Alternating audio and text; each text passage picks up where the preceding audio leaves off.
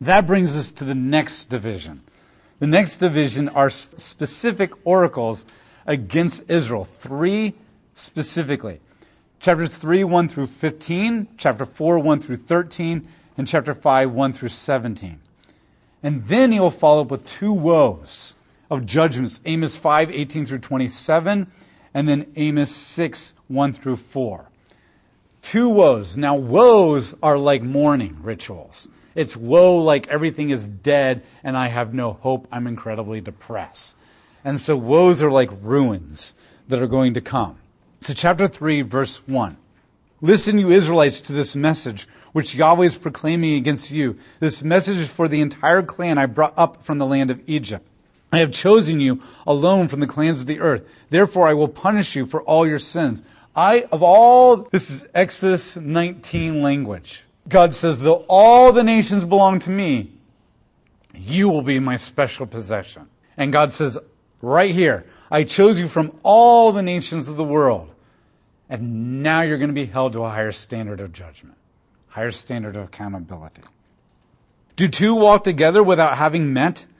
Does a lion roar in the woods as if he has not cornered his prey? Does a young lion bellow from his den if he has not caught something? Does a bird swoop down into a trap on the ground if there is no bait? Does a trap spring up from the ground unless it has surely caught something?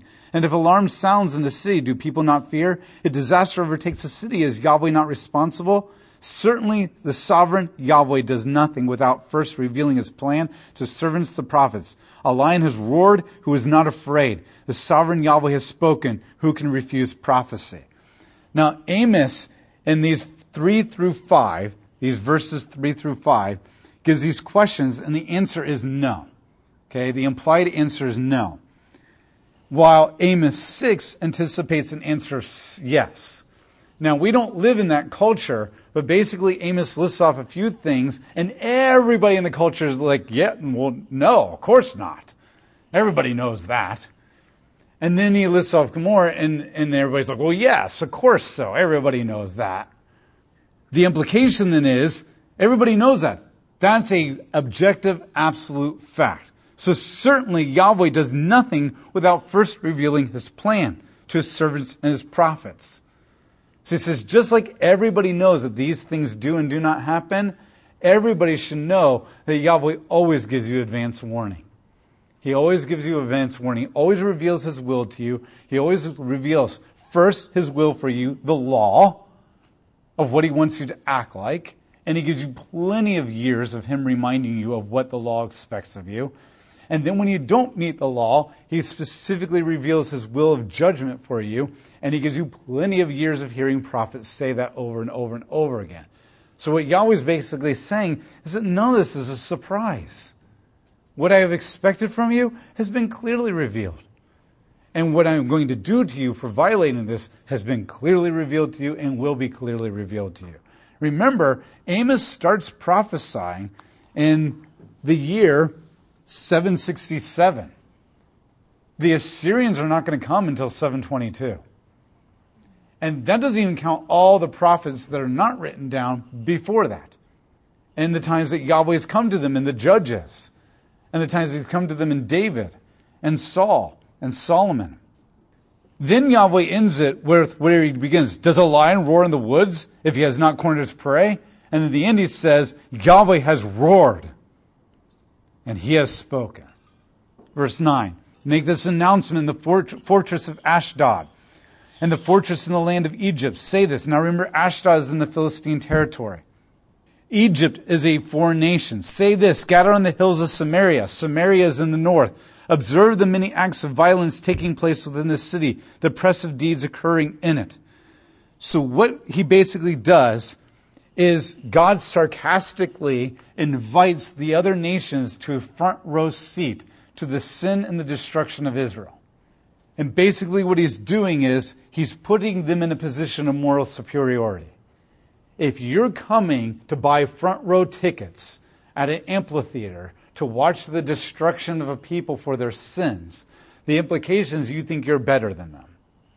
And so what God is doing here is, one, do not misinterpret this. God's not saying, hey, everybody, this is going to be really cool. Let's watch my people die in the gladiator pits.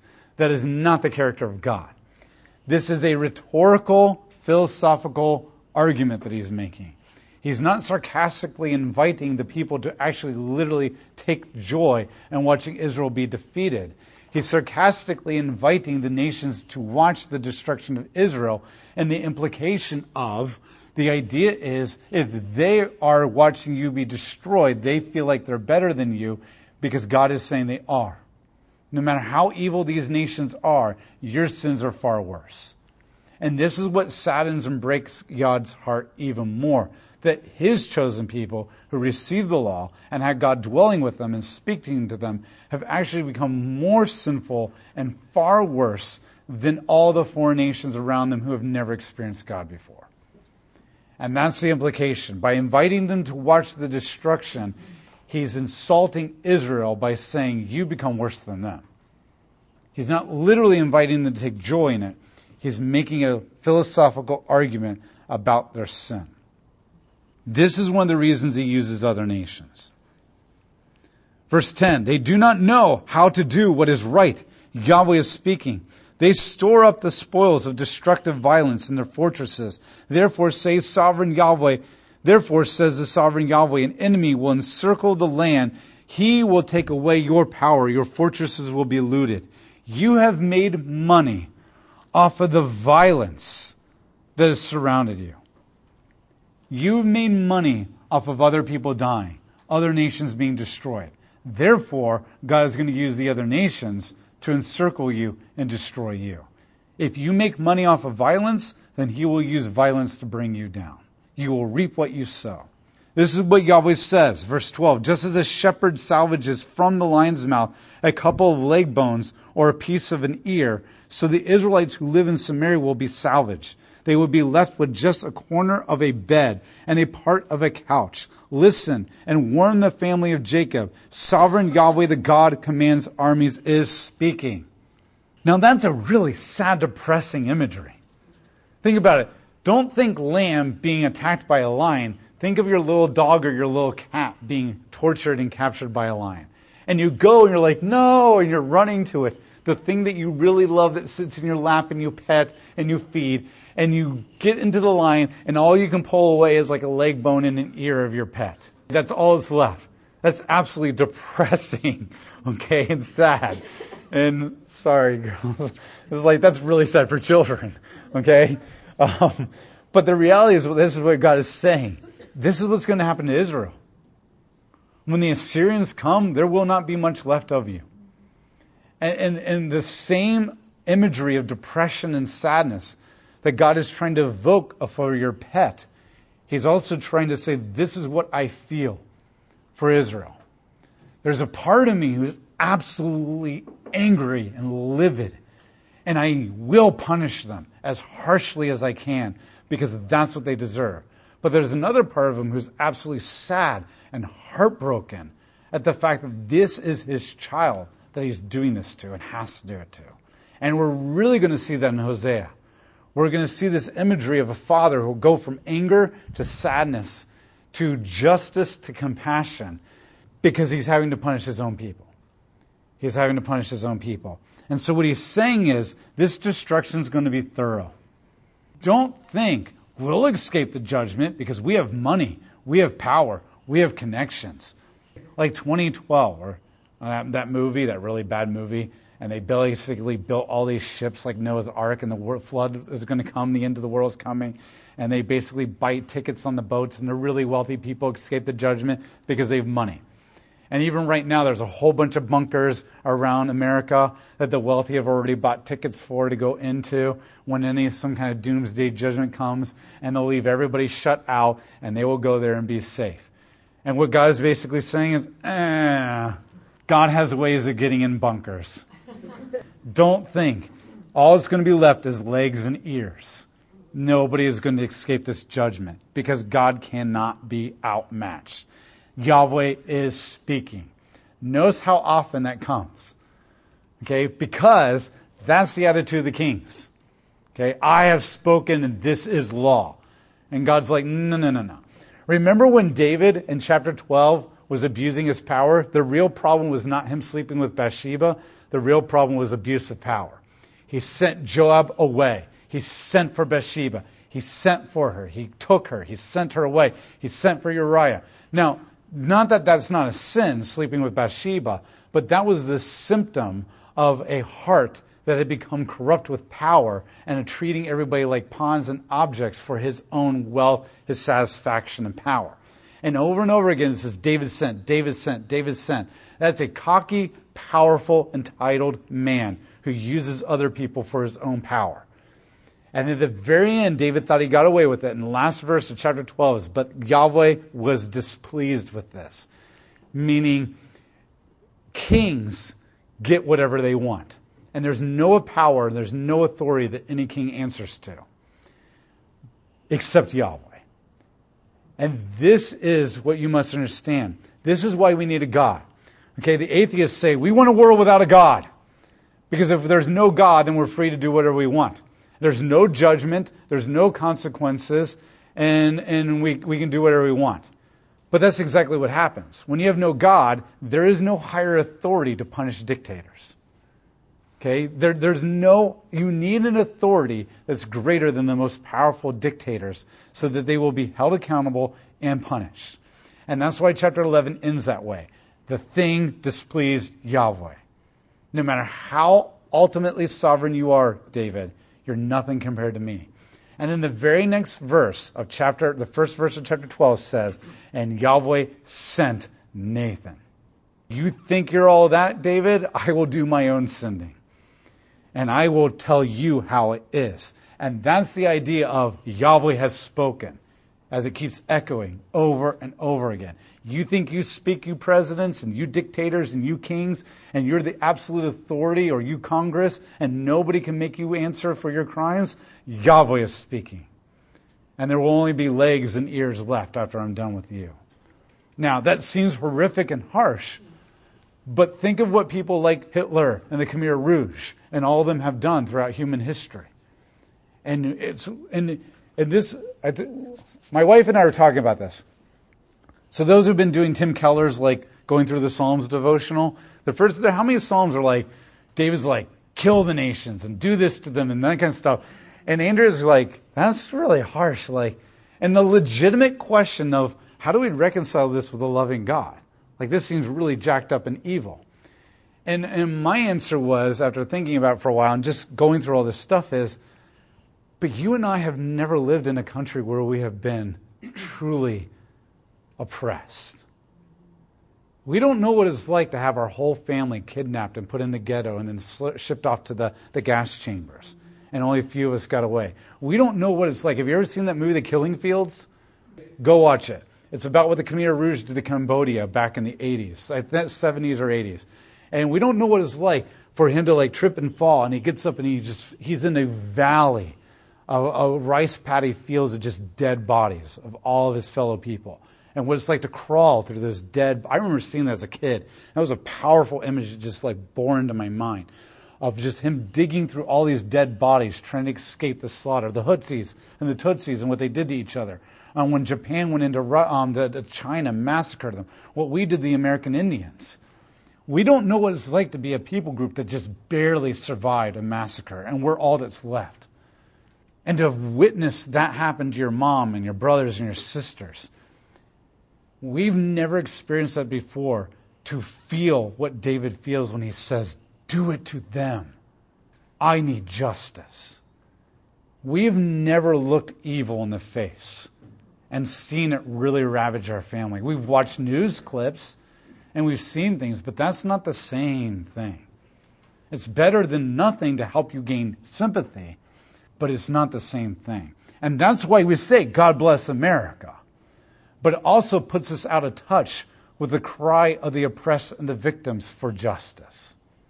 It puts us out of touch with that cry. And we say, how could you, God? And everybody else in the world is like, yeah, exactly, God. That's what we want. This is why the Bible says in Isaiah, the righteous will bathe their feet in the blood of the wicked. And you're like, wow, how graphic, God. Now, God doesn't mean we're literally going to do that. But what he means is, I will give you justice. Remember, this is all poetic language. This is all poetic language of justice. Verse fourteen, certainly when I punish Israel for their covenant transgressions, I will destroy Bethel's altars. The horns of the altar will be cut off and fall to the ground. Remember, Bethel is where the first golden calves were built by um, Jeroboam when he became king. Not only is he going to tear down the altar, he's going to cut off the horns. Remember, in the ancient world, horns represent authority. I'm going to cut your authority off. I will destroy both the winter and the summer houses. I'm going to destroy your home here and your one in Florida. Your, your extreme wealth. And I'm, I don't mean that. I'm not, I'm not going to say that against anybody who does that. But the idea is, it's one thing to have two houses if you're truly serving God. It's another thing to live up in your wealth and ignore everybody and have two houses. And that's the idea here. Whether you have two houses or not is between you and God and the Holy Spirit. And I will let him convict you. And I don't mean that in a indirect kind of way. I just mean that's up to him whether he has said it's okay or not. But here, nobody has two houses and is serving and taking care of the poor. Okay, there are lots of people who have two houses or big houses or multiple cars, and they are pouring tons of stuff into charities and helping people and all that kind of stuff. And to them, God doesn't have this message. These are the people who bought their second house from oppressing the poor and cheating them, or completely ignoring them all the time. That's the point. The houses filled with ivory will be ruined. The great houses will be swept away. Yahweh is speaking. This is the Home and Garden Network. I kid you not. One of the things that's driving it, so I did construction this summer. So when we sit down and watch lunch, the only television I watch in the year is like at lunchtime at construction. Okay? And they always had the television on. And it used to be The Price is Right all the time. Okay? But since they got cable there, now it's the Home and Garden Network and the D I Y network and all that kind of stuff. And I kid you not, like, like when I went and looked for houses, I was just like, well, this isn't working, and that's not working, and that's not working. So I don't know if I want this house because I'm going to have to spend X amount of dollars to repair it, and I can repair that, and I can repair that, and I can repair that, but this is going over my budget. So no. And then I was just trying to find a house that had the most things working so I'd spend the less money in remodeling. And I love remodeling. And I love that when I bought my first house. But with three girls, it's a little bit different. These people are going in, they're just like, they're looking at these big houses and they're like, I don't know if I like that countertop. Okay? And, and granted, we've all done that before. But for me, it's like, this is a gorgeous granite countertop.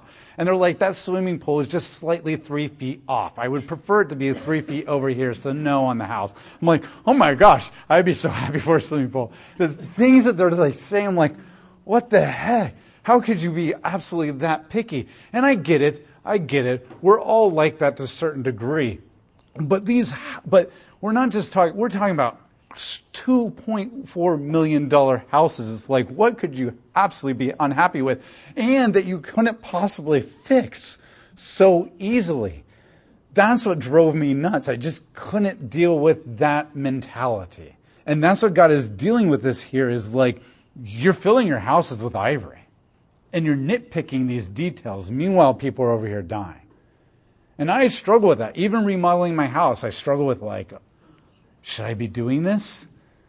But there's another part of me is like, I just like building things. And I have to build things because this is my way of stress relieving. And and most of the times I also do it on gift cards. So that helps too. Um, so, but that's a struggle that we have as Americans. And I can't answer that question for you because I don't know your heart. I don't know what your money is. And I don't know what you're doing to help people. And I have no right to condemn you for your cars, your televisions, or your houses, unless I'm very intimately involved in your life and you've given me the right to be an accountability partner.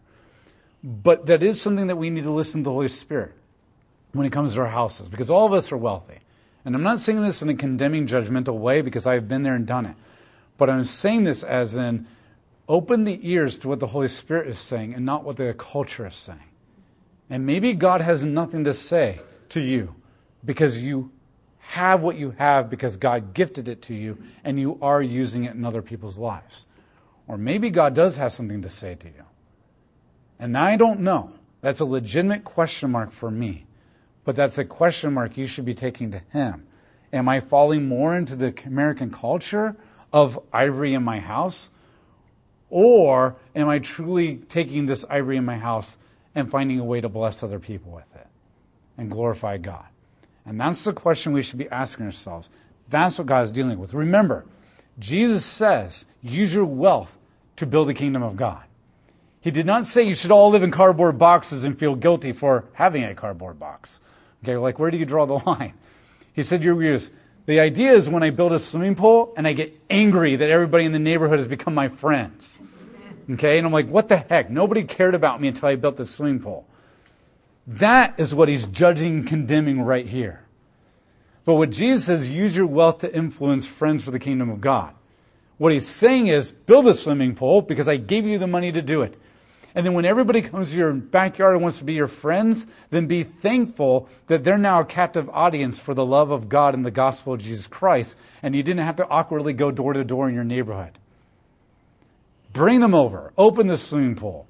Get the hot dogs out and serve them and take care of them and use your wealth for them, and don't complain that they become your friends. Thank God that you have so many non-Christian friends that are now going to see the love and the generosity that you have for them. And yes, there might be lawsuits, and yes, people might rip the lining of your pool, but do you trust the sovereign God of the universe to take care of that? If you build it for his glory and they will come, then do you trust them that he'll maintain the field of dreams for you? Because that's the idea. Look, the same idea. They have lots of wealth, and they're angry that people want to share the wealth, and they're using it to make other people poor. Jesus comes along and says, there's nothing wrong with the ivory in your house as long as you're using it to win and influence friends for the kingdom of God. The wealth is not the problem. He gave Abraham tons of wealth, and Abraham threw it out. He gave Solomon tons of wealth, and Solomon oppressed the people, and he ripped the kingdom from him. The question is not what you have. The question is, what are you doing with it? The prophets, he condemns them.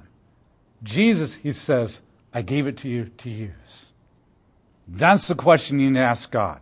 What do you want me to do with this? I am not the answer to that. Your pastor is not the answer to that.